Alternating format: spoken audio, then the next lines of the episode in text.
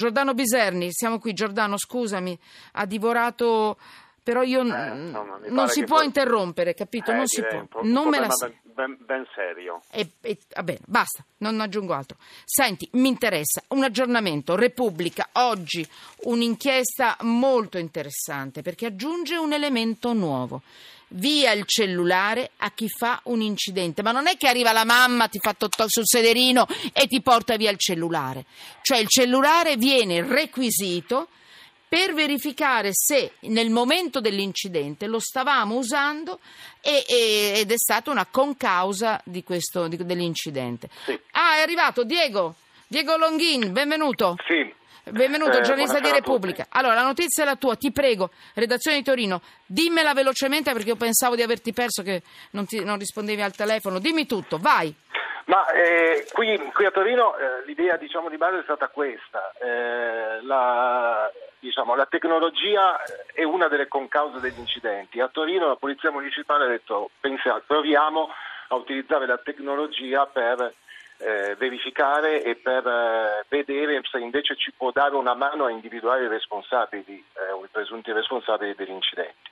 Così eh, il primo caso è stato appunto un, un- un incidente grave eh, dove, dove la persona, il presunto responsabile era eh, naturalmente indagato per omicidio, omicidio stradale e gli sono stati requisiti tutti gli apparati tecnologici.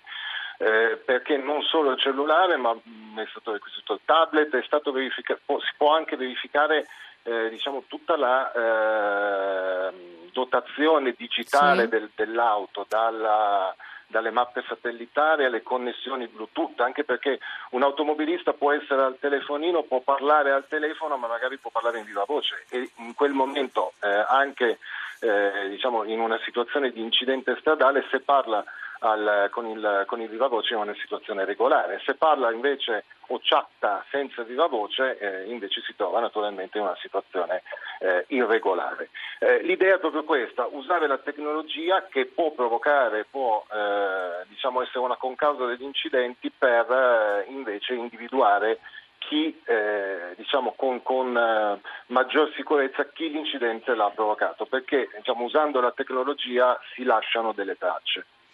Allora, questo è interessan- è interessantissimo. Ehm, Giordano Biserni, che cosa metti sotto inchiesta di tutto questo? Oppure ti piace perché questo esperimento Allora, piace al Viminale? Chiariamo subito, chiariamo subito. Hai due minuti, ce la fai, la- Biserni? Il sistema è abbastanza debole per contrastare questo fenomeno che noi abbiamo definito come ASA, cioè la, la sbornia del terzo millennio. Quindi benvenga ogni misura per eh, andare a cercare e ostacolare questo fenomeno che è dilagante e provoca veramente alti livelli di sinistosità. C'è un piccolo problema però, che quando leggo nell'articolo giustamente che illustra molto bene con dovizia di particolari, intanto va attivato con un'indagine forense, quindi con un provvedimento del magistrato, benissimo, ma la distrazione in genere, quella da cellulare, non rientra nell'omicidio stradale. Occhio, eh, cioè, perché qui altrimenti diamo... Traduce, eh, traduca per favore Giordano Tradu- traduca. Eh, Cioè, la legge sull'omicidio stradale fa le casistiche che prevede, prevede l'ubriachezza, la droga, eccetera, se passi con il rosso, se vai contromano, eccetera, Sì. ma non la distrazione alla guida. Quindi eh, eh, sarà efficace come per sanzionare, sarà efficace per andare a individuare una responsabilità nell'incidente,